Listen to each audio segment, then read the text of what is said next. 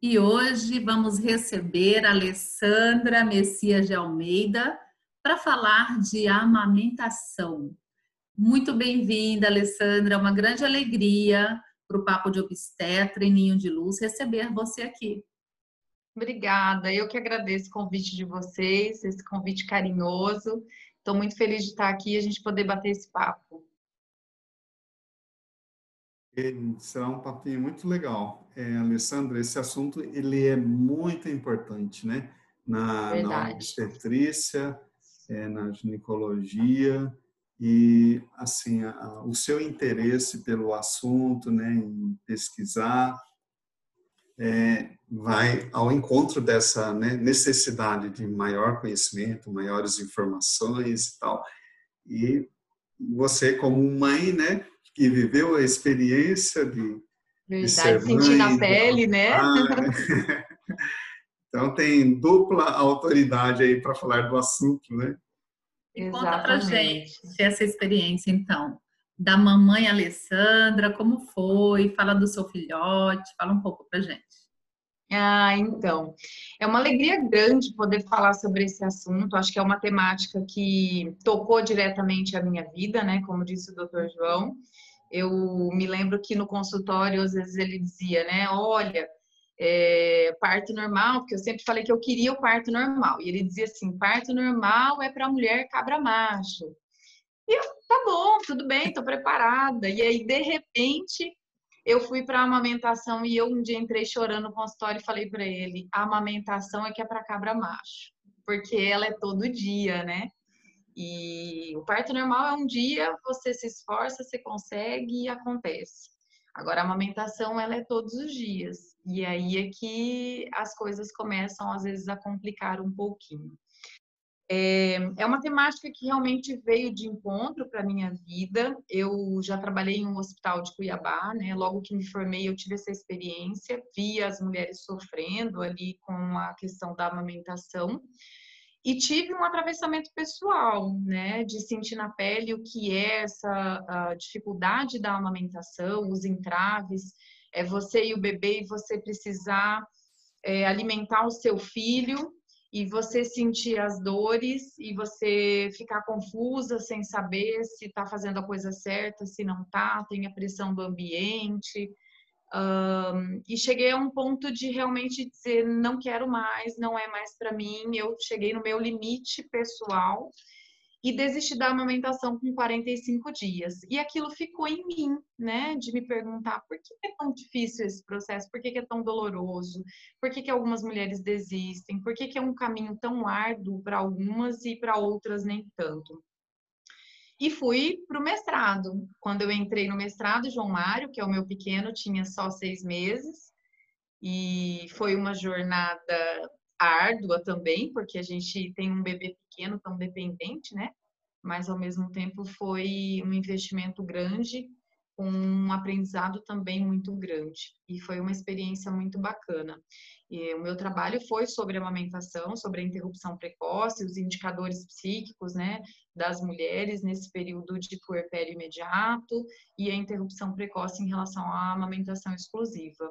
Eu acho que nós não falamos que você é psicóloga, né? Exato. Sou psicóloga, sou mestre em psicologia, recém-mestre, né? Tive a honra e o prazer de ter o Dr. João na minha banca. Convidado mais do que especial, e foi no mestrado que eu pesquisei exatamente essa temática, mestrado em psicologia. Olha, eu achei muito interessante o assunto, né, por todas essas razões, né, que a gente já comentou anteriormente, né, pela sua fala, né, a importância dessa experiência na vida de cada mulher, né. E o pós-parto realmente é um período que é um período assim de muitas mudanças, né? Um período de transição na vida da mulher, né? Principalmente quando é o primeiro bebê, né? Então essa temática ela é fundamental e a gente percebe assim que o assunto ele precisa ser melhor trabalhado, né? No pré-natal, né? Nas maternidades, né? Ter uma rede de apoio. Isso é um ponto tão importante, porque a gente tem o pré-natal digamos assim, para os aspectos fisiológicos, né? Mas a gente quase não tem para os aspectos emocionais. Então, assim, tem projetos, coisas novas aparecendo. A gente tem pré-natal psicológico em alguns lugares, mas, por exemplo, para a realidade de Cuiabá, isso ainda não é concretude, né? Então, eu senti muito isso na prática, né? As mulheres sentem, sofrem, mas não tem esse olhar humano que contemple a subjetividade da mulher, né? Tem um olhar muito mais voltado para os riscos fisiológicos, para o processo gravídico puerperal nos seus aspectos biológicos e fisiológicos. Isso é realmente algo real que está. Isso abre um campo, né, para a sua atuação, né? Que a psicologia, né? Estar ali na maternidade, né? Trabalhando essa assistência psicológica, né? E dando o apoio que o momento requer, né? Então, a gente realmente percebe que há esse espaço aí para melhoria da assistência, né? E a psicologia realmente pode contribuir, porque essa alteração que a mulher passa nesse período pós-parto, né? E a mudança com a chegada do bebê, a necessidade de amamentação, tudo isso aí mexe com muita coisa, né? Mexe com muita coisa na mulher. E, assim, não só o biológico, né? Como você disse, né? A questão hormonal, a questão... eu falo que a amamentação... é a própria cabeça. A amamentação, né? Em si, talvez seja o primeiro grande desafio que a mulher tem frente à maternidade, né? Diferente do que a gente costuma imaginar no senso comum, que muita gente diz, né? Nasce um filho, nasce uma mãe. Não é bem assim. Na verdade, não é súbito. A mulher se torna mãe em um processo chamado parentalização. Isso vai acontecendo gradualmente no encontro da mãe com o bebê, nas experiências que ela vai construindo diariamente. Então, não está pronto, né? Isso vai acontecendo. E mesmo que não seja a primeira gestação, cada gestação é única. Cada relacionamento da mãe com o filho é único. Né? Então, não tem muito como a gente dizer e imaginar que isso vai ser sempre igual, ou que isso aconteceu com uma determinada pessoa, então o caminho é esse para todas as pessoas. Isso não acontece de uma forma uniforme, né? Tem a individualidade de cada mulher, tem a subjetividade de cada mulher. E na minha pesquisa eu vim muito trazendo isso, essa perspectiva da dimensão subjetiva da mulher nesse processo da amamentação. A gente tem uma ênfase grande, e não estou aqui para dizer que a amamentação exclusiva não seja ideal ou que não seja o melhor, porque a gente sabe, a ciência está aí para mostrar exatamente que os benefícios da amamentação exclusiva são inúmeros, né? Mas a gente também precisa pensar que não é um sujeito único nesse processo, né? Que é o bebê, mas também tem a mãe. E às vezes a gente contempla somente as necessidades do bebê, né?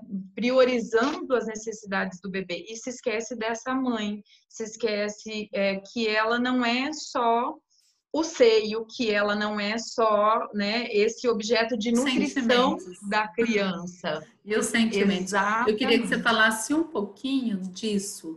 Qual foi a maior dificuldade ou o maior desafio para quando você deixou de amamentar? Qual foi, assim, a culpa? Teve culpa? Como foi isso?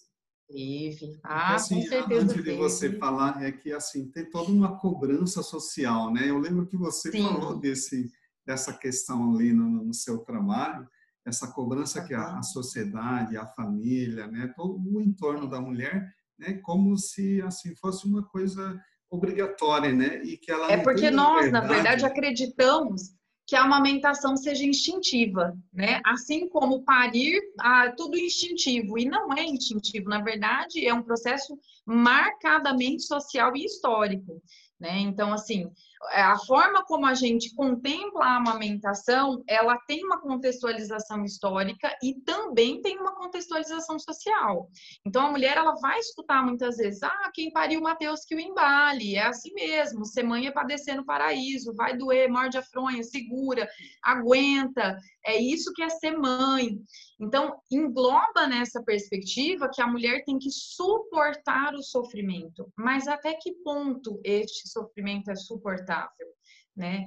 Então, assim, tem que olhar para esta mulher também como pessoa, porque ela também está envolvida nisso e chega a um ponto de dor extrema em que realmente o benefício talvez nutricional não compense o desgaste emocional que tem para essa mulher e todo o desgaste que acontece e a repercussão disso psicicamente falando, né? Os dados estão aí, também, uma em cada 4 mulheres brasileiras hoje tem sintomas depressivos, né? Então, assim, é um número muito alto. O período puerperal, ele é, como o Dr. João falou, um período de muitas mudanças, né? Mudanças de rotina, mudanças no próprio corpo. Começa com a autoimagem, né? Cadê o seu corpo? Que era o seu corpo e agora não é mais o seu corpo. Você olha para o seu corpo está diferente, o seu cheiro está alterado, está tudo diferente, né? E aí você olha para o relacionamento, seu parceiro está seguindo a vida como tudo dentro do normal e a mulher está ali com a vida meio que em stand-by, né? Então, isso também às vezes repercute no relacionamento dela conjugal. O seio, que antes era objeto da sexualidade da mulher, de repente se torna o objeto de nutrição da criança. E aí a gente pode até pensar na perspectiva que entra para a mulher também de culpa, né? No sentido religioso, de pecado, essas coisas todas que vão entrando para a mulher. Quer dizer, o objeto do meu corpo, que era objeto de desejo, agora é objeto de nutrição. Isso gera conflito, gera ambivalência afetiva para a mulher também. A gente tem uma série de mudanças hormonais que vão acontecendo. E a Creuza me fez uma pergunta sobre a minha experiência. Sim. Eu sentia um pouco disso. Eu tinha angústia porque todos me diziam que o melhor era oferecer o meu próprio leite para o meu filho. E eu me perguntava a que custo. Eu tinha o sentimento de que eu estava abandonada. Porque todo mundo ia para a área externa da minha casa, todo mundo socializava, compartilhava, as pessoas conversavam, eles davam risada e eu estava amamentando. Quando eu não estava amamentando, eu estava colocando o bebê para dormir. Quando eu não colocava o bebê para dormir, o bebê acordava, alguém me trazia o meu pratinho de comida e eu comia. Eu fiquei um pouco... Eu pensava assim, cadê a minha individualidade? Quem que eu sou nesse processo? E as pessoas sempre me dizendo, né, como é que eu devia fazer, me dando ordens praticamente de como é que eu deveria fazer. Isso foi mexendo muito comigo, meu seio não cicatrizava, isso foi piorando. Com 45 dias eu estava amamentando o João Mário numa madrugada e ele dormiu. E eu falei para minha mãe, ele dormiu, vamos retirar ele. E a hora que eu fui retirá-lo, ele abocanhou e fechou.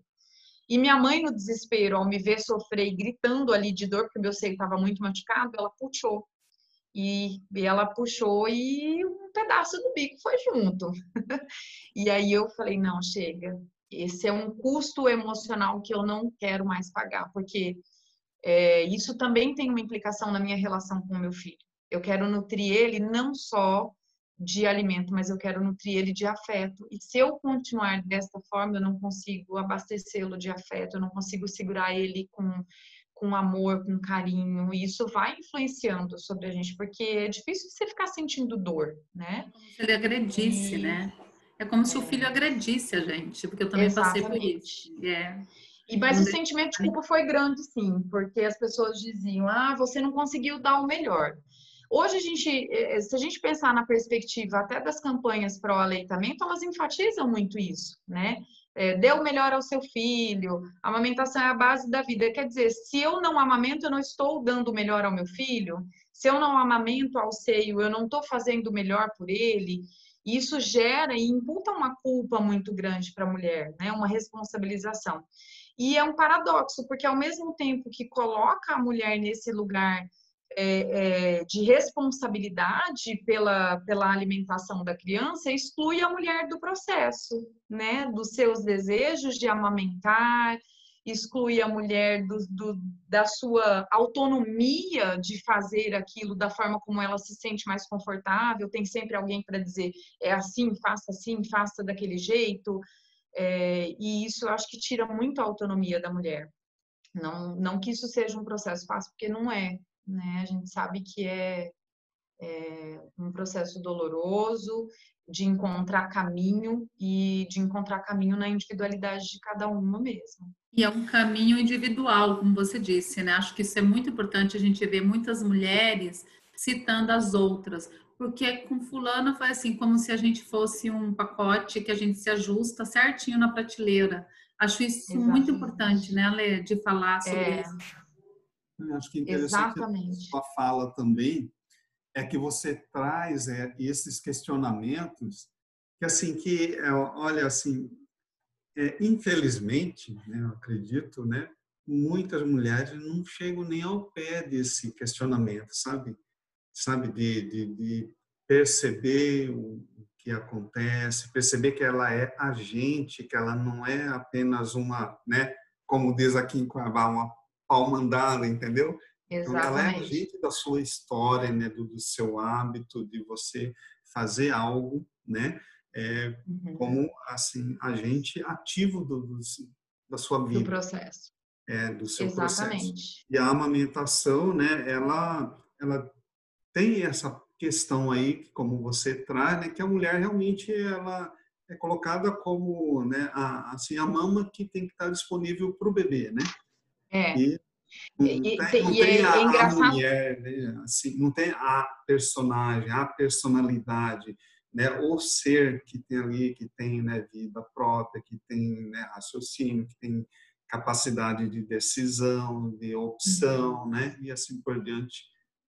Então é interessante nessa ótica. Eu acho que perpassa muito também por essa por conceitos morais, sociais, porque a gente acredita que a boa mãe é a mãe que se coloca neste lugar de sofrimento, né? Por isso eu cito essas falas, porque eu ouvi muito isso, né? Quem pariu Mateus que o embale, né?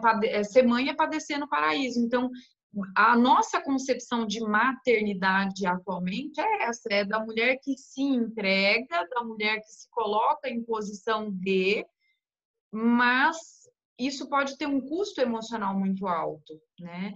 E a gente não contempla isso, a gente contempla basicamente as necessidades nutricionais da criança, e não estou dizendo que o alimento não seja o mais adequado, em hipótese alguma, mas a gente precisa pensar na perspectiva dupla, uma via de mão dupla, né? Existe a mãe e existe o bebê, né? Então, sabidamente também aí os inúmeros artigos e a literatura científica fala sobre os prejuízos que pode haver nessa relação e principalmente para o desenvolvimento infantil também, quando se tem uma quebra nessa relação, nessa dia de mãe e bebê, né, o quão difícil isso se torna depois, porque a mãe é a primeira figura de afeto que a criança vai conhecer.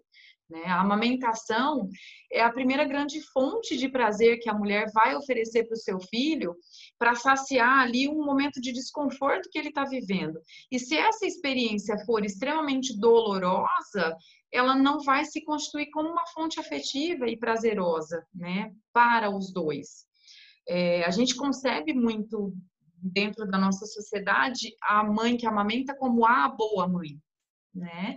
E não passa e eu acho que assim, isso deve ser repensado, porque muitas mulheres sofrem, se culpam exatamente para se colocarem neste lugar de boas mães. E a gente pena, né? Porque a repercussão disso tá aí. A minha pesquisa apontou 50% do meu grupo, embora seja um grupo pequeno, né, de 30 mulheres, é uma amostra pequena. Mas ela é uma amostra que traz dados significativos. São mulheres de Cuiabá sofrendo e tentando se manter ali. Ao mesmo tempo que a gente tem 50% delas com sintomas depressivos, a gente também tem 50% que se mantiveram em aleitamento materno, né? Num período de 190 dias, mais ou menos aí. Então, quer dizer, a que custo, né? Queria que você falasse um pouquinho dessa pesquisa, onde foi feita, uhum, e quais os principais resultados, assim, bem práticos para quem está nos assistindo. Então, é uma pesquisa que foi realizada no Hospital Júlio Miller. A princípio, a gente começou no ambulatório de amamentação. O ambulatório estava passando por algumas mudanças aí organizacionais e aí a gente mudou para o alojamento conjunto, né, da ginecologia e obstetrícia. Lá foram entrevistadas 32 mulheres e a gente fechou a amostra com 30 mulheres. Uma idade média aí de aproximadamente 27 anos, a maioria delas eram multíparas, já tinham a experiência da maternidade anteriormente e até a princípio a gente imaginava que a condição de paridade, ou seja, as mulheres que eram primíparas, elas talvez tivessem maior dificuldade, mas na verdade assim, o grupo era muito mais de multíparas e isso se mostrou ainda como algo que também influenciava aí nesse processo. Como eu disse anteriormente, 50% da amostra teve sintomas depressivos e um percentual até bem considerável desses 50%, 27% dessas mulheres, elas tiveram sintomas graves, né, considerado graves dentro do instrumento que a gente usou para avaliar. É um instrumento fácil, de fácil aplicação e que tem sido muito utilizado, não só no contexto brasileiro, mas inclusive em pesquisas internacionais, como um instrumento que aponta aí os sinais de risco para o desenvolvimento de depressão puerperal. Então, foi usado o PHQ-9, e aí eu utilizei um outro instrumento para avaliar aspectos da personalidade delas, né? Como é que elas estavam nesse momento. O que esses instrumentos me trouxeram, que elas eram mulheres bastante regredidas, numa condição de muita dependência emocional, e eu acredito muito que isso também tem uma relação até com o próprio processo de parentalização, né? Quer dizer, não sabe ainda muito bem como ser mãe deste novo ser que chegou, porque a pesquisa foi realizada no puerpério imediato, a primeira etapa, né? Se dividiu em duas etapas, a primeira logo que elas iam para o parto, para o alojamento conjunto, e lá era feito esse processo de avaliação. Aí, um período após, de 120 a 190 dias, eu entrava em contato novamente para a gente fazer uma reavaliação. É claro que as mudanças de rotina até impossibilitaram que a gente tivesse um contato presencial e efetivasse aí uma segunda avaliação mais complexa. A gente fez uma avaliação para saber se elas se mantiveram em aleitamento, como é que elas estavam se sentindo. Então, aí a gente teve uma segunda informação de 50% dessas mulheres que mantiveram o aleitamento exclusivo. Muito bem. E o que você, assim, imagina que pode ser feito, assim, para melhorar esse período aí, essa transição, sabe? Que, como você colocou, não é só a primípara, né, que passa por esse processo. E há uma lacuna realmente, né, que precisa ser trabalhada, né? Exatamente. Inclusive, eu tive uma das pacientes que me dizia do nível de dificuldade de ter outros filhos e de ter que amamentar exclusivamente naquele momento, né? Ela foi uma das pacientes que apresentou sintomas depressivos e de me dizer, assim, da dor e do sofrimento que ela estava passando em ter que amamentar, se lembrar das experiências anteriores que também foram desagradáveis para ela, mas da cobrança social em ter que fazer. E eu acredito muito, doutor João, que assim, primeiro é a gente começar a pensar numa perspectiva de ser humano global e não simplesmente fisiológico, né? Eu acho que a parceria com profissionais da psicologia pode ser muito benéfica nesse sentido, a gente pensar a mulher como um ser integral, de pensar a mulher com a sua subjetividade, de pensar o desejo ou não de amamentação dessa mulher, sem um julgamento a priori, né, de que o não amamentar seja condenatório para essa mulher, mas pensar na sua perspectiva de subjetividade mesmo. Eu sei que o pré-natal psicológico nem sempre é fácil de ser colocado em prática, mas eu penso muito que talvez os obstetras possam pensar em grupos terapêuticos para serem trabalhados. Isso é uma coisa que eu até venho pensando nessa perspectiva, né, de começar a trabalhar com grupos, porque nem sempre a mulher tem a dimensão real de como vai ser esse processo, embora elas já tenham vivido outras experiências, né, de se tornar mãe. Como a gente falou no começo, cada gravidez é única, cada maternidade é única, né? Sabemos as surpresas. Mas exatamente. Foi bom você ter falado isso aí, porque isso é uma coisa assim que eu até já tinha comentado com a Creuza, que parece que quando você fala lá no pré-natal, na consulta, que tem que preparar para a amamentação, falar dos preparos, parece que assim, que elas distante. Ainda não caíram a ficha, né, no que vem, né, pela frente. Não caíram, e é difícil essa ficha cair, porque não tem realmente, assim, na minha pesquisa, isso foi uma das coisas que me chamou bastante atenção. Muito embora elas tivessem feito um período de acompanhamento, inclusive dentro dos parâmetros da Organização Mundial de Saúde, do que determina a OMS, elas não tiveram orientação quanto ao processo da amamentação, né? Então, assim, como é que essas mulheres passaram pelo pré-natal e não tiveram orientações mínimas? E aí a gente também não vai tratar só de orientações técnicas, no sentido da posição de colocar o bebê, mas boa parte dessas mulheres não planejaram essa gravidez.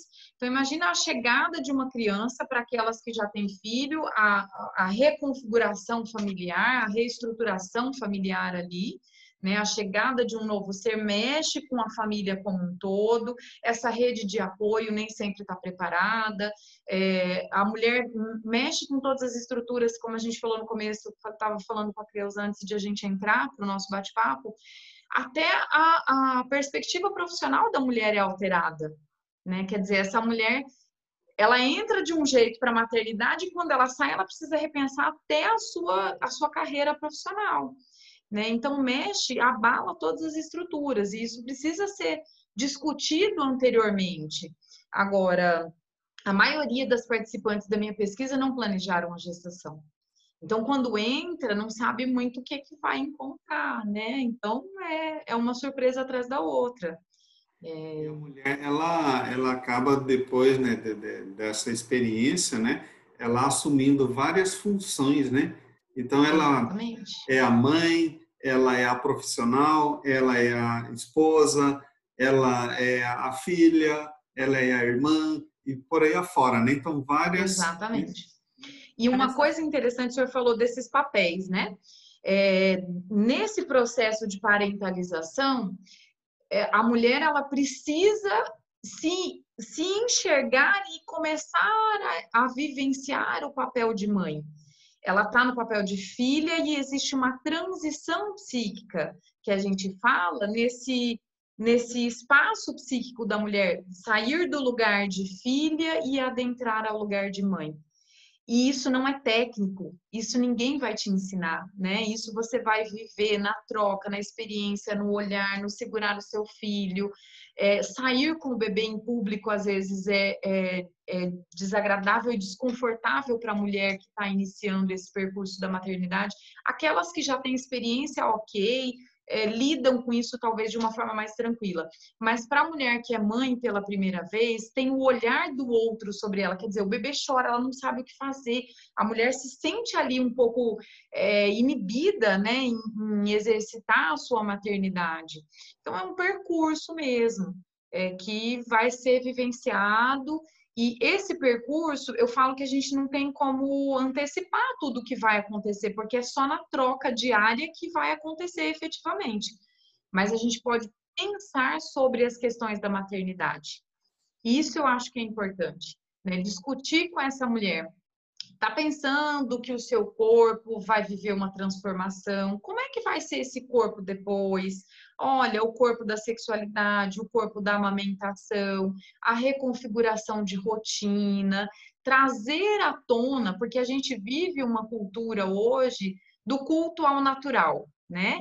Então, o parto natural, ele vem sendo muito enfatizado, a amamentação ao seio vem sendo muito enfatizada, e a gente sabe que isso, historicamente, passou por processos também, né? A gente viveu um momento de desmame precoce, influenciado pela entrada da mulher no mercado de trabalho, influenciado pelo avanço do capitalismo, a industrialização, e depois a gente começa a viver uma perspectiva inversa, vamos retornar ao natural, vamos ressaltar os benefícios da amamentação ao seio, vamos ressaltar os benefícios do parto natural. E aí existe uma romantização, né? Ah, vai ser lindo, vamos planejar o fotógrafo, a gente vai colocar a luz. Eu me lembro de uma enfermeira que me perguntou assim, você trouxe maquiagem? Eu, no parto, né? Eu num sofrimento, assim, uma dor. E aí ela disse, você trouxe maquiagem? Eu disse, trouxe. Ela falou assim, você quer que eu pegue? Quer que eu te maqueie? Eu falei, não, eu nunca desejei estar tão natural. Quero só ir pra frente e concluir. Porque a dor que eu senti era imensa, né? Foram 12 horas de trabalho de parto. Então, quem é que vai pensar nesse momento em maquiagem, né?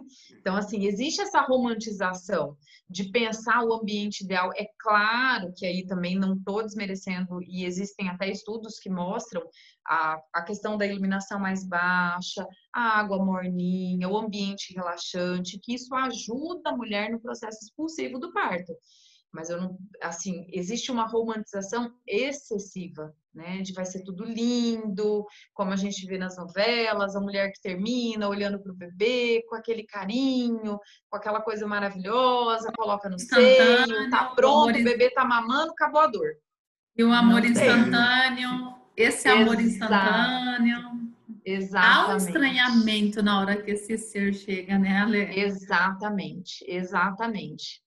Exatamente isso, Creuza. E aí, assim, se esse estranhamento permanece, se a mulher não dá conta de se posicionar nesse lugar para maternar, a gente precisa da rede de apoio, né? E aí a gente precisa falar da família também, porque a rede de apoio, não só o marido, a pessoa que está mais próxima, o companheiro, o parceiro de vida, enfim, mas das pessoas que possam fazer esse encorajamento na mulher, de vivenciar essa maternidade com autonomia mesmo, né? Olha, faça do seu jeito, faça como você se sentir melhor. O que que você acha sobre isso? A maioria das pessoas traz ordens para essas mulheres. Faça assim, é assim que tem que ser feito. Coloca essa roupa, troca, agora é hora do banho, agora é hora de amamentar. Você vira um robô, né? A sujeitada. Exatamente. Essa é uma questão assim que a gente já viu no consultório, assim, uma questão até um pouco mais ampla, que de repente você vê paciente que ela fala para você, fala, eu não quero ser mãe. E assim, eu me vi, já me peguei ficando chocado diante dessa situação, entendeu? E assim como também, né, a mulher fala, não quero parto normal, ou a mulher fala, eu não quero amamentar.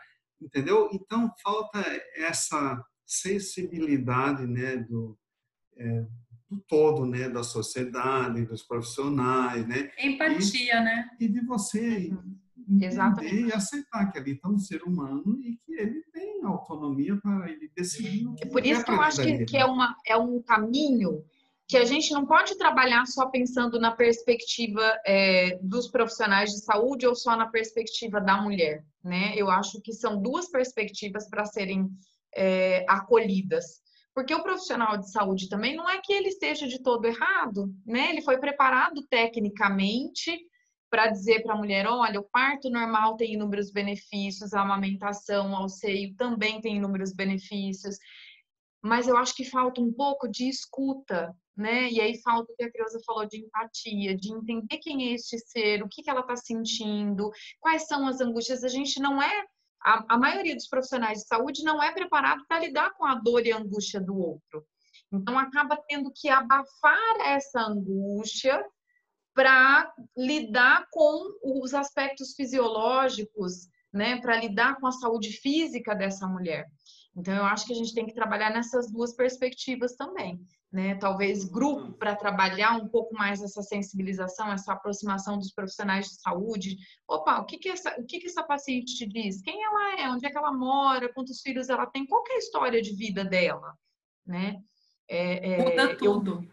Muda tudo. Uma das pacientes dizia assim para mim, o médico fala para a gente amamentar no peito, em livre demanda, como eles gostam de falar, porque ele nunca teve um filho pendurado no peito dele, 24 horas por dia. Ele não sabe o que é isso. E eu acho que é bem assim mesmo, né? A gente se coloca nessa posição imperativa para as mulheres, mas sem pensar no quanto isso interfere ali na vida delas, né? Eu não estou dizendo para a gente desencorajar. E eu sempre tive muito esse cuidado, porque senão parece que a gente está desencorajando as mulheres da amamentação. Não é isso, né? Eu acho que fique bem claro. Olha, eu particularmente, o dia que os Bacurau deixaram de mamar foi um alívio. Eu não tenho... Olha, foi maravilhoso o dia que eles deixaram. Por conta dessa autonomia de volta. Isso é muito complexo. Então, nós estamos caminhando aqui para a reta final. Foi bem rápido, né? Mas, vem cá, Alessandra, você estava falando aí, eu imaginando, olha, a sala de espera, tipo lá no ambulatório do pré-natal do Júlio Miller, a sala de espera com a psicologia, o residente em psicologia, fazendo esse trabalho, né? Aí, projeto sala de espera. De ouvir, adorei. Voz, né?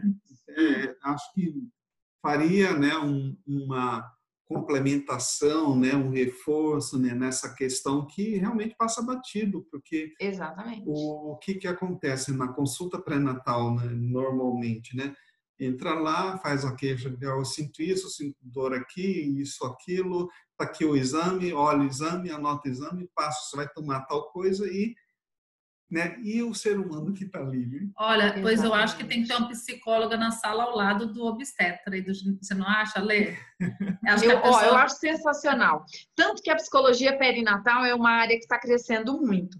Se a gente pensar na perspectiva do psicólogo dentro da área hospitalar, eu acho que é muito isso, assim, é sair do quadradinho do consultório, do modelo clínico que a gente aplica, e pensar nessa dinâmica que está tudo acontecendo. Tem outras pacientes e grupos mesmo que a gente possa ir trabalhando, mas não são grupos fechados, né? São grupos abertos. Às vezes uma mulher não se sente confortável de ir ali e ela quer dar um tempo, tem outras que querem entrar. Então, a gente precisa pensar nessa dinâmica, porque às vezes sala de espera, o doutor João falou uma coisa fundamental, é ali que elas começam a borbulhar. Mas foi assim com você? Foi? Como é que foi? Nossa, e aí aumenta a ansiedade. Exatamente. E essa ansiedade, ela faz parte do ciclo gravídico puerperal. Mas ela vai se tornando ainda maior quando a gente chega no último trimestre da gestação, né? Porque ali tem o medo da morte, tem o medo do novo. E é uma dualidade, né? É a vida chegando e o medo da morte que se aproxima. Uma outra coisa que a gente não falou e que é importante dizer é que em cada fase da gestação e em cada fase dessa experiência da maternidade, existe um luto que vai sendo elaborado, né? Porque a gente não pensa só em luto real, mas a gente precisa pensar nas perdas que essa mulher vai vivendo, nas experiências que ela vai construindo, são ganhos que vão chegando, mas são perdas. Eu perco o bebê de colo, eu perco a amamentação, ela vai passando por transição. Esse reconhecimento do próprio bebê real que chegou, ela tem que elaborar o bebê idealizado, né? Que bebê era esse que ela construiu na fantasia dela? Era o bebê que não chorava, era o bebê caladinho, que dormia... E só existe na revista. Só existe na revista. A visão romantizada, né? E aí ela vai desconstruindo isso e se reconstruindo, né? Já tem a parte 2 dessa entrevista, já tá assim, vamos deixar rodar essa e é obrigatório você voltar a cada tempo aqui que não seja longo. Vamos montar grupo. Vamos montar grupo de trabalho com essas mulheres? Já está montado. Vamos montar. Ó, a gente tem perspectiva de grupo para as mulheres, a gente tem perspectiva de grupo para os maridos e parceiros, excelente, porque a rede de apoio é fundamental nesse momento. A rede de apoio também não é preparada. Quer dizer, poxa, eu achei que essa mulher tivesse maturidade para lidar com tudo isso. Mas não é uma questão de maturidade, é uma questão de mudança. Enquanto a vida do homem segue parcialmente a mesma rotina, a da mulher é virada do avesso, né? Então, a gente precisa ir trabalhando com os casais. Já está... Nesse ponto aí, realmente, a mulher é penalizada, né? Se ela for olhar sob essa ótica aí, assim, a carreira que é interrompida, né? Exato. O emprego que acaba, né, sendo perdido. As baladas que a gente não pode ir, tem que falar isso também, né?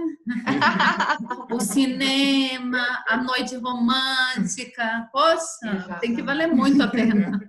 Exatamente. Olha, foi muito importante esse bate-papo e nós teremos outros e vem grupo aí, vem muita coisa boa, hein, Alê, tá? Tu mesmo. É só... Só gente, e já vão começar a escrever alguma coisa sobre isso, porque a gente precisa escrever um artigo juntos, né? Sim. Tem trabalho pela frente. Tem. Legal. Então, suas considerações, só para não ficar longo demais, para que as pessoas vejam, porque vale muito a pena. Foi fantástica a sua colaboração, foi fantástica. Obrigada. E aí a gente vai se encontrar mais vezes, com certeza. Com então certeza. Agora, se você com quiser certeza. Fazer suas considerações... Ah, eu quero só dizer para essas mulheres que estão assistindo a gente, para as pessoas de um modo geral que estão assistindo, né, enfatizar aí que a gente comece a olhar para essas mulheres como seres únicos, individuais, que toda mãe precisa ser mãe dentro do que ela pode, do que ela consegue, né, para ela se despir um pouco dessa cobrança social, né, vá vivenciando a sua maternidade com o que você pode, da forma como você pode, e não com a perfeição idealizada que a gente vê muitas vezes, porque isso machuca a mulher também, né? E para as pessoas que estão próximas, eu diria, tenham paciência, porque este é um processo novo, é um processo que a mulher precisa passar por uma expansão, e às vezes ela realmente não sabe, e o não saber precisa ter espaço em meio a esse percurso que ela vai trilhando, porque é assim que ela vai se descobrindo, né? Então, a gente precisa respeitar muito esse percurso individual de cada mulher e acompanhar e ser essa figura de apoio, de apego, de carinho, né? Para ela se sentir mais segura e autoconfiante. Tá bom? E você, doutor? Eu quero dizer para vocês que nos veem e nos ouvem, né, que foi um prazer imenso estar aqui com a Alessandra, psicóloga, que contribuiu com esse bate-papo assim, de forma linda, linda e muito enriquecedora.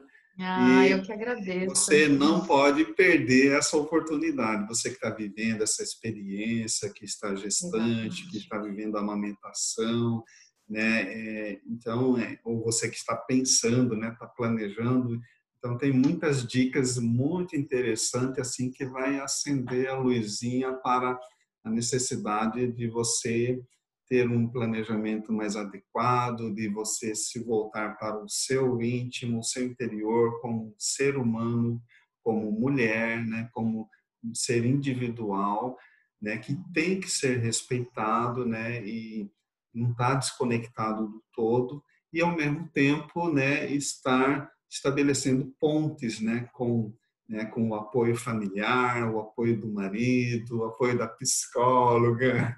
Exato. Fundamental. É isso aí. Sabe que Creuza foi um dos meus pontos de apoio, né? Eu conversava com ela muitas vezes e ela me disse algumas coisas maravilhosas que me fizeram pensar até onde eu podia ir. Isso foi fundamental. Muita gratidão pelos dois. Obrigada. Mesmo, viu? E olha só, estava sendo construído esse momento. Lá naquele momento estava sendo construído esse, porque foi o meu dilema também. Quando você estava falando aí, voltou na minha mente tudo o que eu passei. E nosso filho tem 20 anos. Olha, não lembro absolutamente nada da amamentação do segundo, que tem 13, e do dele, que foi um terror, eu lembro exatamente de tudo. Então, é muito sério. E as marcas que isso deixa, né? Olha lá, agora tá apoiando, tá vendo? Muito bem. Tá vendo? Tá sendo solidária agora. Então, é isso. Obrigada a todos que nos acompanharam. Obrigada a vocês, viu? Eu tô aqui nos despedindo, vou dar o pause, mas a gente se vê. Muito obrigada. Até a próxima.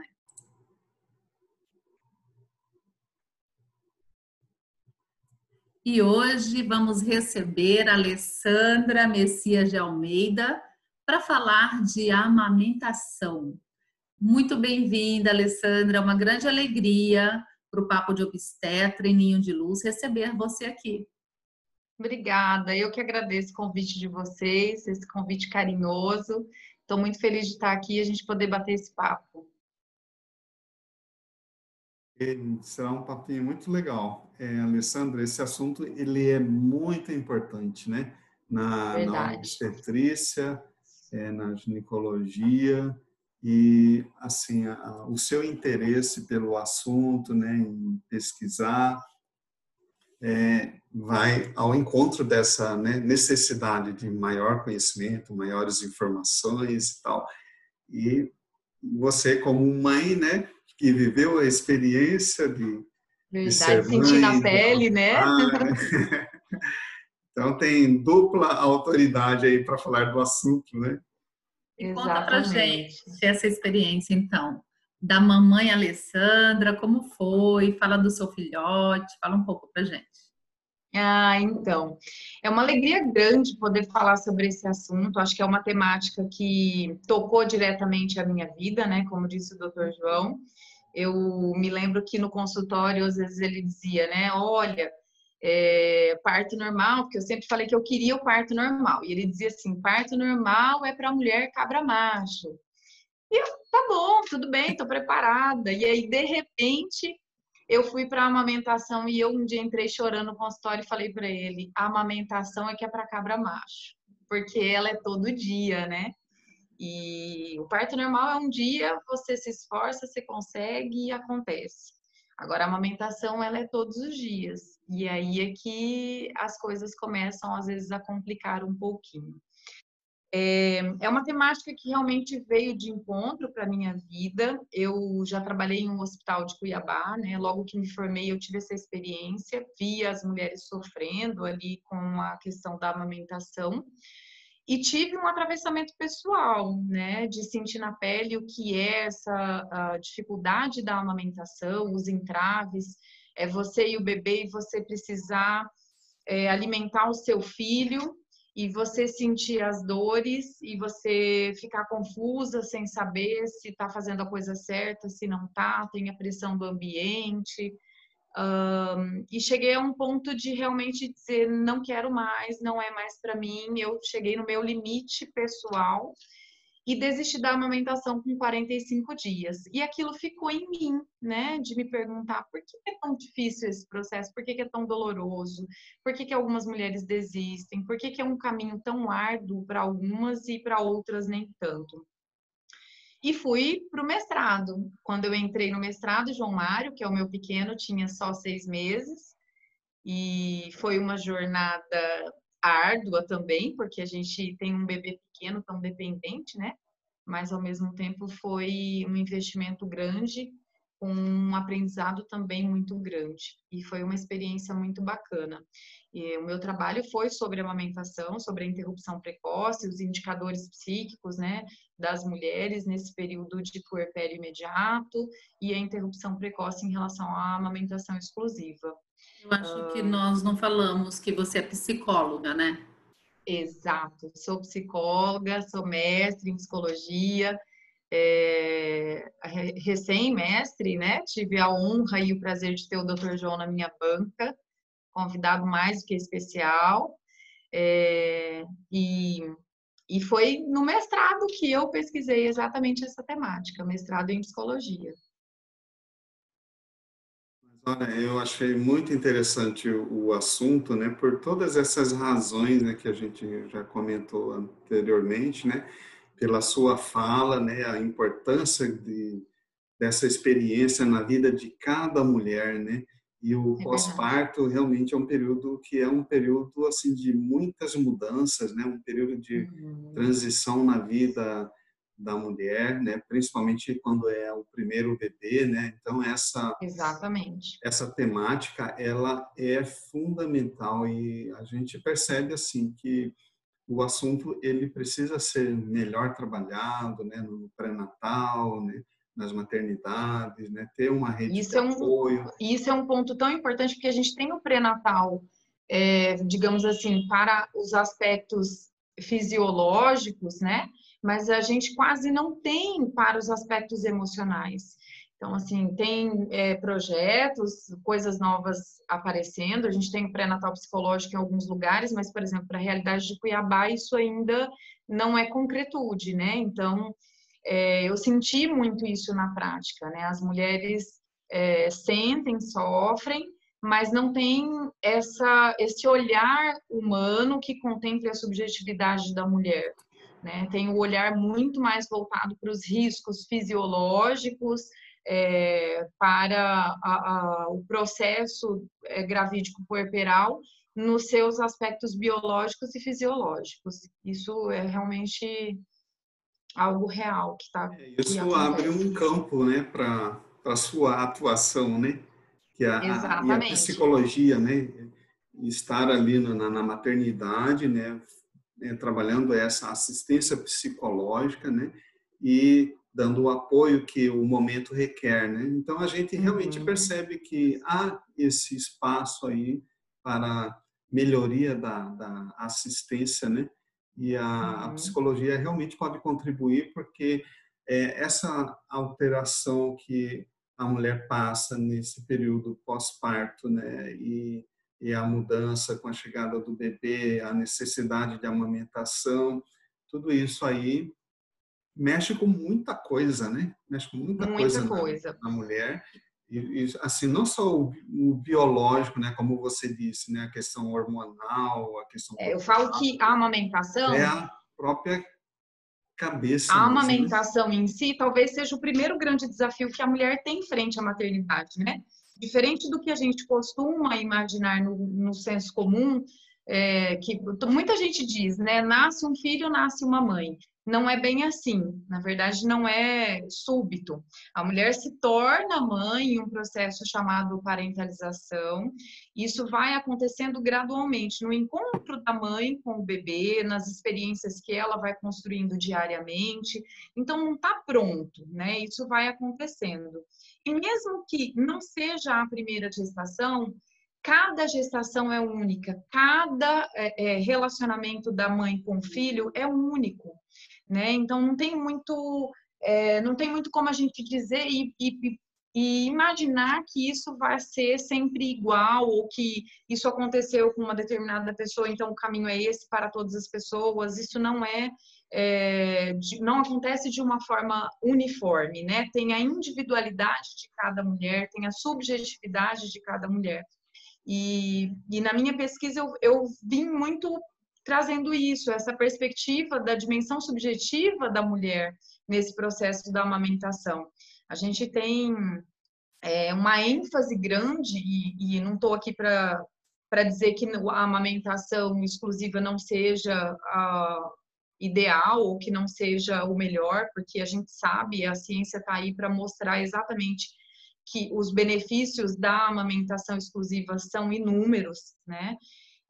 Mas a gente também precisa pensar que não é um sujeito único nesse processo, né? Que é o bebê, mas também tem a mãe. E às vezes a gente contempla somente as necessidades do bebê, né?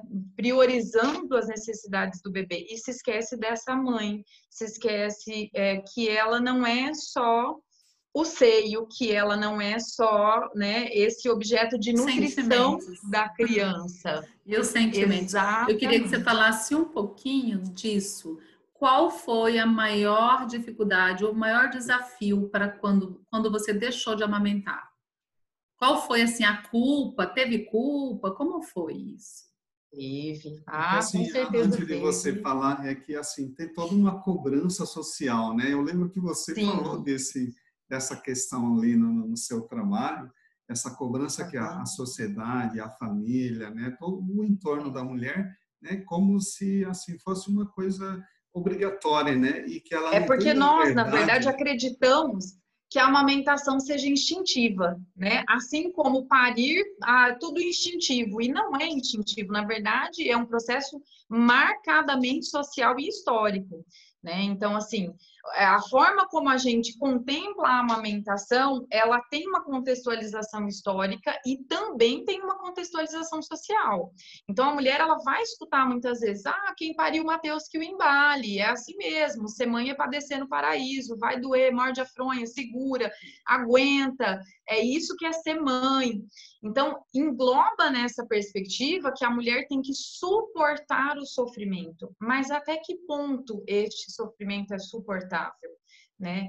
Então, assim, tem que olhar para esta mulher também como pessoa, porque ela também está envolvida nisso e chega a um ponto de dor extrema em que realmente o benefício talvez nutricional não compense o desgaste emocional que tem para essa mulher e todo o desgaste que acontece e a repercussão disso psiquicamente falando, né?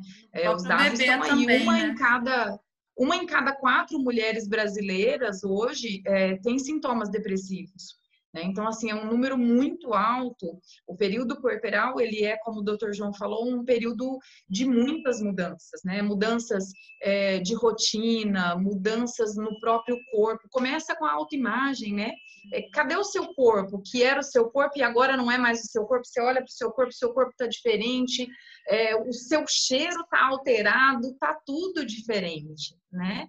E aí você olha para o relacionamento, seu parceiro está seguindo a vida como tudo dentro do normal e a mulher está ali com a vida meio que em stand-by, né? Então, isso também às vezes repercute no relacionamento dela conjugal.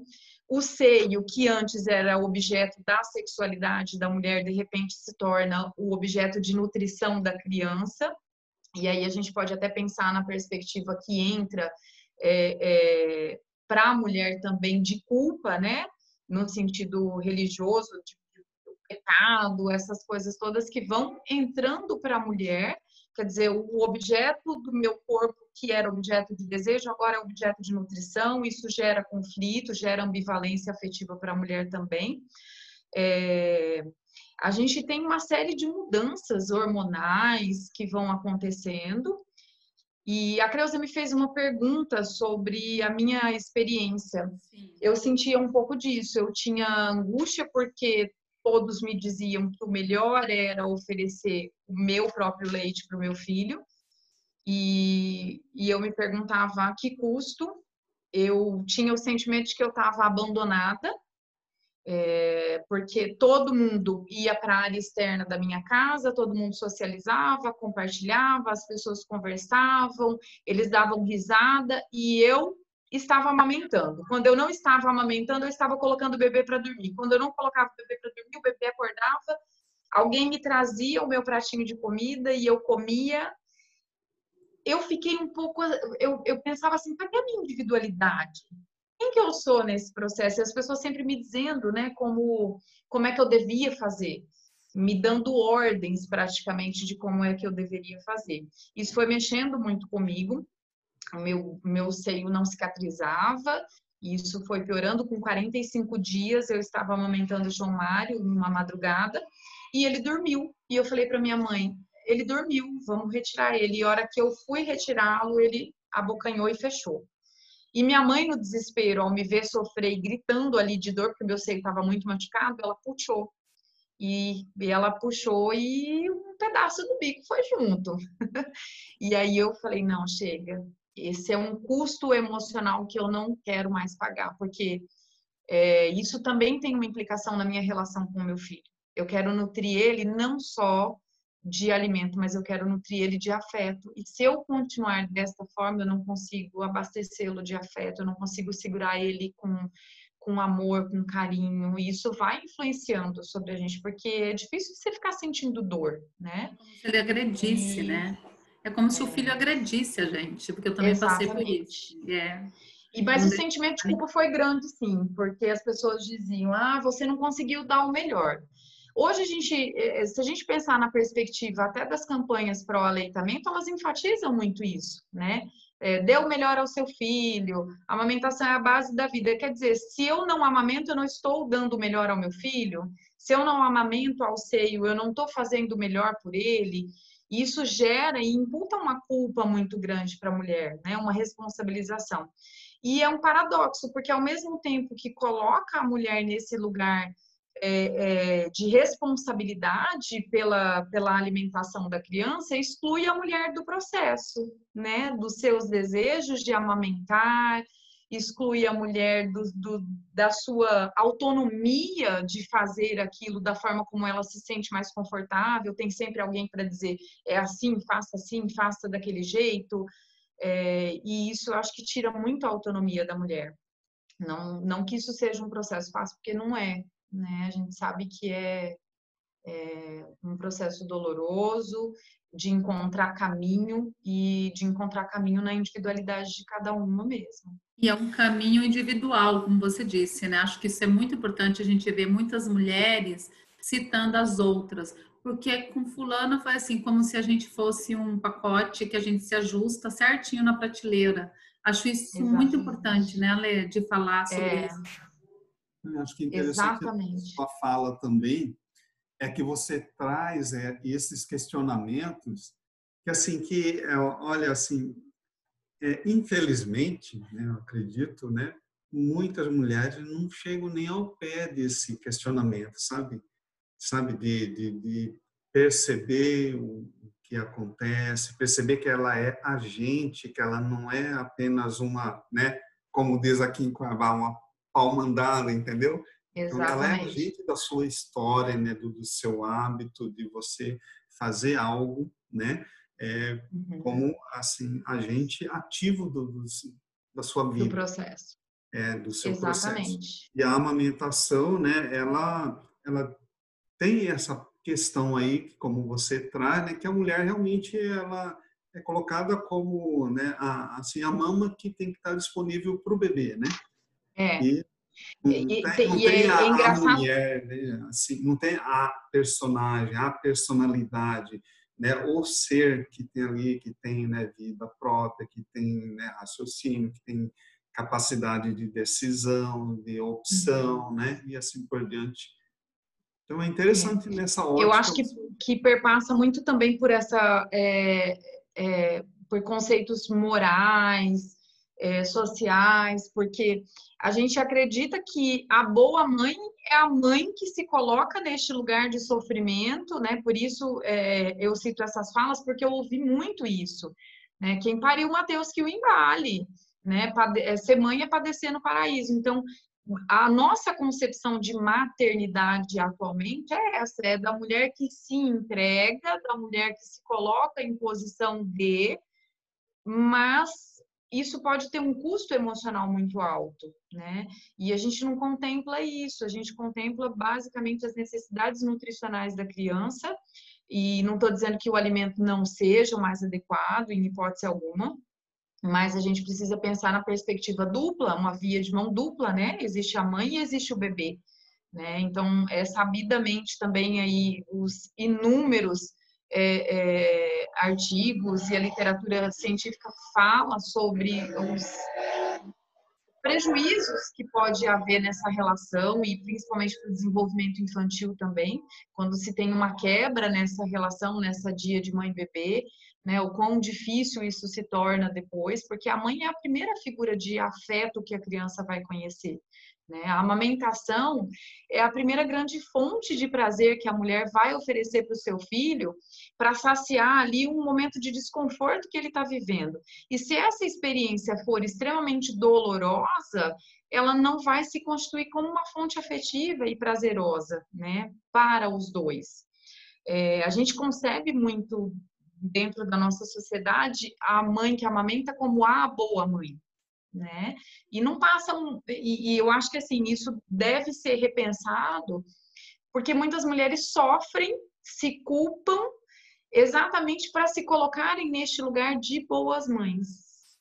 E a gente pena, né? Porque a repercussão disso tá aí. A minha pesquisa apontou 50% do meu grupo, embora seja um grupo pequeno, né, de 30 mulheres, é uma amostra pequena, mas ela é uma amostra que traz dados significativos. São mulheres de Cuiabá sofrendo e tentando se manter ali. Ao mesmo tempo que a gente tem 50% delas com sintomas depressivos, a gente também tem 50% que se mantiveram em aleitamento materno, né? Num período de 190 dias, mais ou menos aí.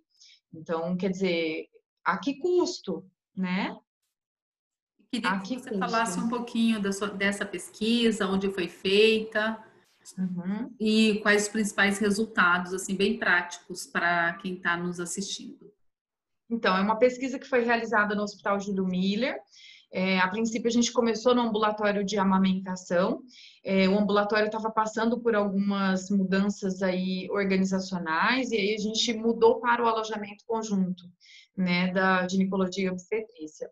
Lá foram entrevistadas 32 mulheres e a gente fechou a amostra com 30 mulheres.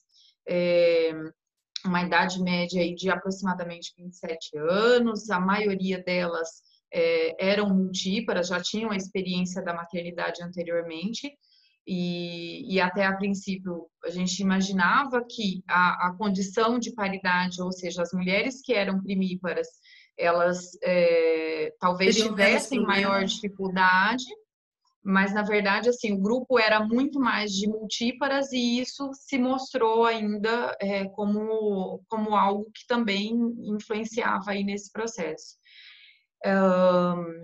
Como eu disse anteriormente, 50% da amostra teve sintomas depressivos e um percentual até bem considerável desses 50%, 27% dessas mulheres, elas tiveram sintomas graves, né, considerado graves dentro do instrumento que a gente usou para avaliar.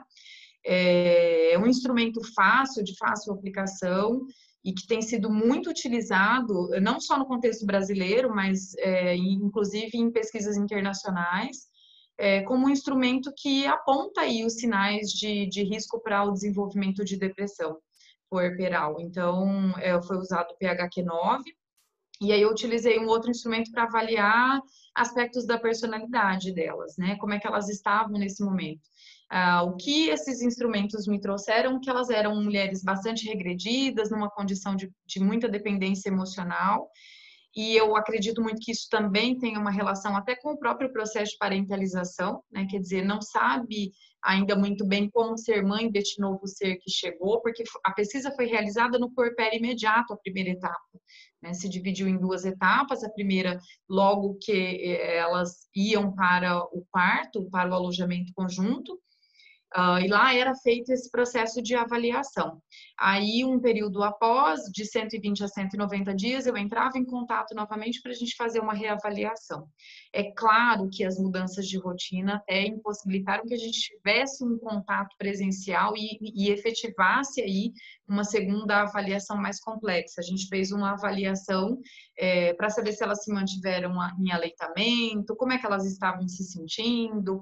Então, aí a gente teve uma segunda informação de 50% dessas mulheres que mantiveram o aleitamento exclusivo.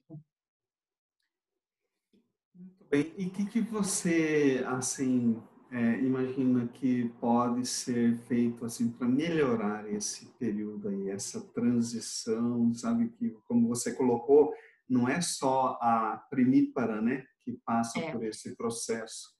E há uma lacuna realmente, né, que precisa ser trabalhada, né?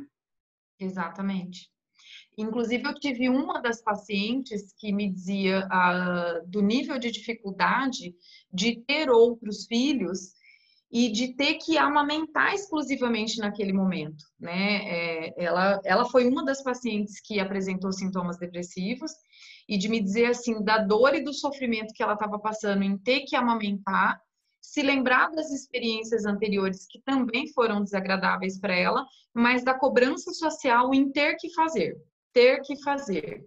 E eu acredito muito, Dr. João, que assim, primeiro é a gente começar a pensar numa perspectiva de ser humano global e não simplesmente fisiológico, né?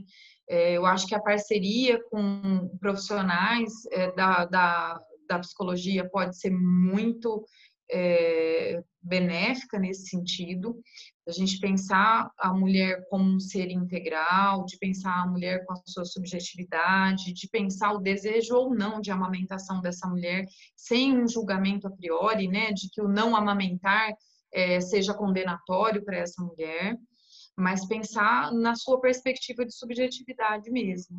Eu sei que o pré-natal psicológico nem sempre é fácil de ser colocado em prática, mas eu penso muito que talvez os obstetras possam pensar em grupos terapêuticos para serem trabalhados. Isso é uma coisa que eu até venho pensando nessa perspectiva, né, de começar a trabalhar com grupos, porque nem sempre a mulher tem a dimensão real de como vai ser esse processo, embora elas já tenham vivido outras experiências, né, de se tornar mãe.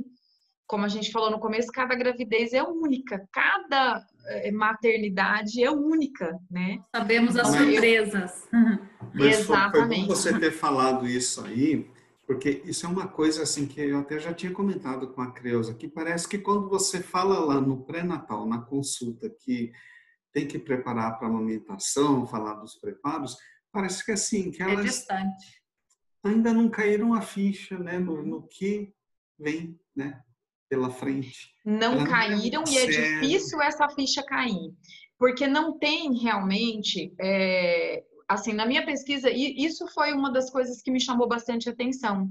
Muito embora elas tivessem feito um período de acompanhamento, inclusive dentro dos parâmetros da Organização Mundial de Saúde, do que determina a OMS, elas não tiveram orientação quanto ao processo da amamentação, né? Então, assim, como é que essas mulheres passaram pelo pré-natal e não tiveram orientações mínimas? E aí a gente também não vai tratar só de orientações técnicas, no sentido da posição de colocar o bebê, mas boa parte dessas mulheres não planejaram essa gravidez. Então imagina a chegada de uma criança para aquelas que já têm filho, a reconfiguração familiar, a reestruturação familiar ali, né? A chegada de um novo ser mexe com a família como um todo, essa rede de apoio nem sempre está preparada, a mulher mexe com todas as estruturas, como a gente falou no começo, estava falando com a Creuza antes de a gente entrar para o nosso bate-papo, até a perspectiva profissional da mulher é alterada, né? Quer dizer, essa mulher, ela entra de um jeito para a maternidade e quando ela sai, ela precisa repensar até a sua carreira profissional, né? Então, mexe, abala todas as estruturas e isso precisa ser discutido anteriormente. Agora, a maioria das participantes da minha pesquisa não planejaram a gestação. Então, quando entra, não sabe muito o que é que vai encontrar, né? Então, é uma surpresa atrás da outra. E a mulher, ela acaba depois, né, dessa experiência, né? Ela assumindo várias funções, né?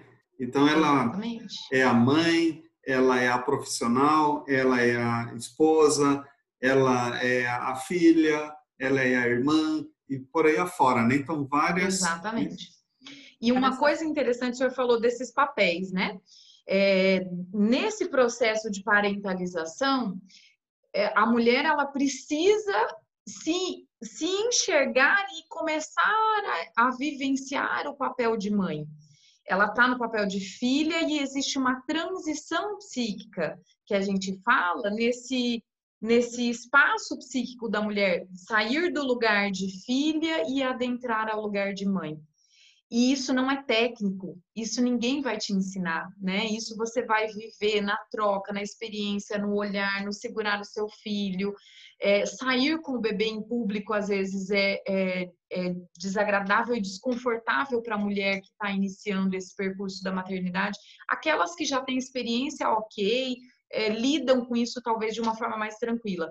Mas para a mulher que é mãe pela primeira vez, tem o olhar do outro sobre ela. Quer dizer, o bebê chora, ela não sabe o que fazer. A mulher se sente ali um pouco inibida, né, em exercitar a sua maternidade. Então, é um percurso mesmo que vai ser vivenciado. E esse percurso, eu falo que a gente não tem como antecipar tudo o que vai acontecer, porque é só na troca diária que vai acontecer efetivamente. Mas a gente pode pensar sobre as questões da maternidade. Isso eu acho que é importante, né? Discutir com essa mulher. Tá pensando que o seu corpo vai viver uma transformação? Como é que vai ser esse corpo depois? Olha, o corpo da sexualidade, o corpo da amamentação, a reconfiguração de rotina, trazer à tona, porque a gente vive uma cultura hoje do culto ao natural, né?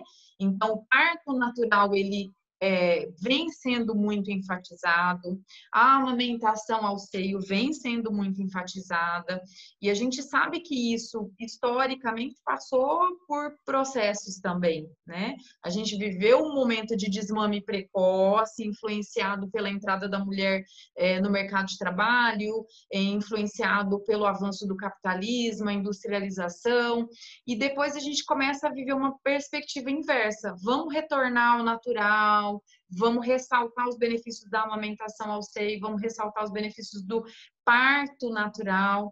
E aí existe uma romantização, né? Ah, vai ser lindo, vamos planejar o fotógrafo, a gente vai colocar a luz. Eu me lembro de uma enfermeira que me perguntou assim, você trouxe maquiagem? Eu, no parto, né? Eu num sofrimento, assim, uma dor. E aí ela disse, você trouxe maquiagem? Eu disse, trouxe. Ela falou assim, você quer que eu pegue? Quer que eu te maqueie? Eu falei, não, eu nunca desejei estar tão natural. Quero só ir pra frente e concluir. Porque a dor que eu senti era imensa, né? Foram 12 horas de trabalho de parto. Então, quem é que vai pensar nesse momento em maquiagem, né? Então, assim, existe essa romantização de pensar o ambiente ideal. É claro que aí também não estou desmerecendo, e existem até estudos que mostram a questão da iluminação mais baixa, a água morninha, o ambiente relaxante, que isso ajuda a mulher no processo expulsivo do parto. Mas eu não, assim, existe uma romantização excessiva, né? De vai ser tudo lindo, como a gente vê nas novelas, a mulher que termina olhando para o bebê, com aquele carinho, com aquela coisa maravilhosa, coloca no seio, tá pronto, o bebê tá mamando, acabou a dor. E o amor instantâneo, esse amor instantâneo. Exatamente. Há um estranhamento na hora que esse ser chega, né, Ale? Exatamente, exatamente. Exatamente isso, Creuza. E aí, assim, se esse estranhamento permanece, se a mulher não dá conta de se posicionar nesse lugar para maternar, a gente precisa da rede de apoio, né? E aí a gente precisa falar da família também, porque a rede de apoio, não só o marido, a pessoa que está mais próxima, o companheiro, o parceiro de vida, enfim, mas das pessoas que possam fazer esse encorajamento na mulher, de vivenciar essa maternidade com autonomia mesmo, né? Olha, faça do seu jeito, faça como você se sentir melhor. O que que você acha sobre isso? A maioria das pessoas traz ordens para essas mulheres. Faça assim, é assim que tem que ser feito. Coloca essa roupa, troca, agora é hora do banho, agora é hora de amamentar. Você vira um robô, né? A gente vira um robô. Exatamente. Essa é uma questão assim que a gente já viu no consultório, assim, uma questão até um pouco mais ampla, que de repente você vê paciente que ela fala para você, fala, eu não quero ser mãe. E assim, eu me vi, já me peguei ficando chocado diante dessa situação, entendeu? E assim como também, né, a mulher fala, não quero parto normal, ou a mulher fala, eu não quero amamentar. Entendeu? Então, falta essa sensibilidade, né, do todo, né, da sociedade, dos profissionais, né? Empatia, né? E de você entender e aceitar que ele é um ser humano e que ele tem autonomia para ele decidir. Por isso que eu acho que é um caminho que a gente não pode trabalhar só pensando na perspectiva dos profissionais de saúde ou só na perspectiva da mulher, né? Eu acho que são duas perspectivas para serem acolhidas. Porque o profissional de saúde também não é que ele esteja de todo errado, né? Ele foi preparado tecnicamente para dizer para a mulher, olha, o parto normal tem inúmeros benefícios, a amamentação ao seio também tem inúmeros benefícios. Mas eu acho que falta um pouco de escuta, né? E aí falta o que a Creuza falou de empatia, de entender quem é este ser, o que ela está sentindo, quais são as angústias. A gente não é... A maioria dos profissionais de saúde não é preparado para lidar com a dor e a angústia do outro. Então, acaba tendo que abafar essa angústia para lidar com os aspectos fisiológicos, né? Para lidar com a saúde física dessa mulher. Então, eu acho que a gente tem que trabalhar nessas duas perspectivas também, né? Talvez grupo para trabalhar um pouco mais essa sensibilização, essa aproximação dos profissionais de saúde. Opa, o que essa paciente diz? Quem ela é? Onde é que ela mora? Quantos filhos ela tem? Qual que é a história de vida dela? Né? Muda tudo. Muda tudo. Uma das pacientes dizia assim para mim, o médico fala para a gente amamentar no peito, em livre demanda, como eles gostam de falar, porque ele nunca teve um filho pendurado no peito dele, 24 horas por dia. Ele não sabe o que é isso. E eu acho que é bem assim mesmo, né? A gente se coloca nessa posição imperativa para as mulheres, mas sem pensar no quanto isso interfere ali na vida delas, né? Eu não estou dizendo para a gente desencorajar. E eu sempre tive muito esse cuidado, porque senão parece que a gente está desencorajando as mulheres da amamentação. Não é isso, né? Eu acho que é importante bem claro. Olha, eu particularmente, o dia que os Bacurau deixaram de mamar foi um alívio. Eu não tenho... Olha, foi maravilhoso o dia que eles deixaram. Por conta dessa autonomia de volta. Isso é muito complexo. Então, nós estamos caminhando aqui para a reta final, foi bem rápido, né? Mas, vem cá, Alessandra, você estava falando aí, eu imaginando, olha, a sala de espera, tipo lá no ambulatório do pré-natal do Júlio Miller, a sala de espera com a psicologia, o residente em psicologia, fazendo esse trabalho, né? Aí, projeto sala de espera. De ouvir, adorei. Voz, né?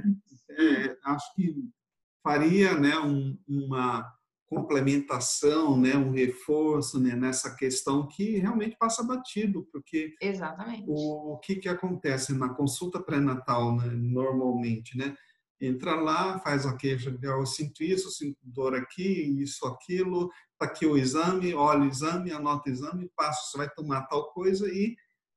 Né? E o ser humano que está livre. Olha, pois eu acho que tem que ter uma psicóloga na sala ao lado do obstetra. Você não acha, Lê? Eu acho sensacional.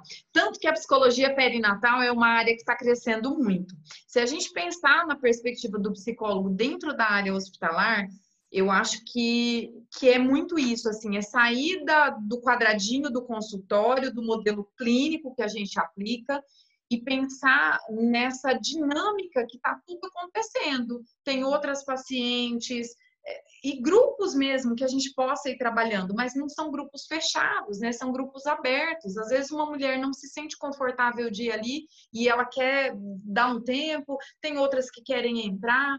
Então, a gente precisa pensar nessa dinâmica, porque às vezes sala de espera, o doutor João falou uma coisa fundamental, é ali que elas começam a borbulhar. Mas foi assim com você? Foi? Como é que foi? Nossa, e aí aumenta a ansiedade.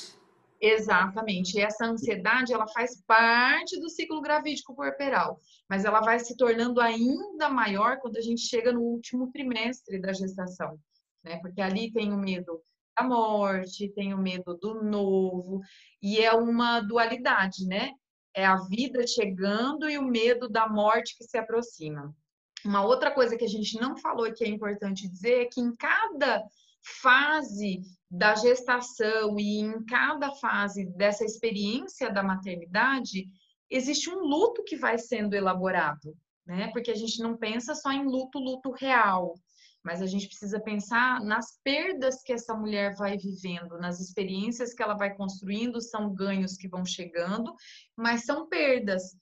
eu perco o bebê de colo, eu perco a amamentação, ela vai passando por transição. Esse reconhecimento do próprio bebê real que chegou, ela tem que elaborar o bebê idealizado, né? Que bebê era esse que ela construiu na fantasia dela? Era o bebê que não chorava, era o bebê caladinho, que dormia. E ela só existe na revista. Só existe na revista. A visão romantizada, né? Oh. E aí ela vai desconstruindo isso e se reconstruindo, né?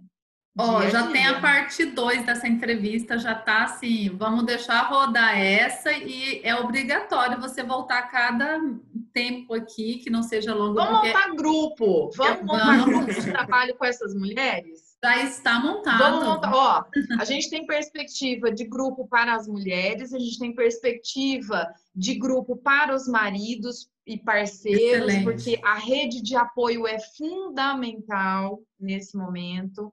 A rede de apoio também não é preparada. Quer dizer, poxa, eu achei que essa mulher tivesse maturidade para lidar com tudo isso. Mas não é uma questão de maturidade, é uma questão de mudança. Enquanto a vida do homem segue parcialmente a mesma rotina, a da mulher é virada do avesso, né?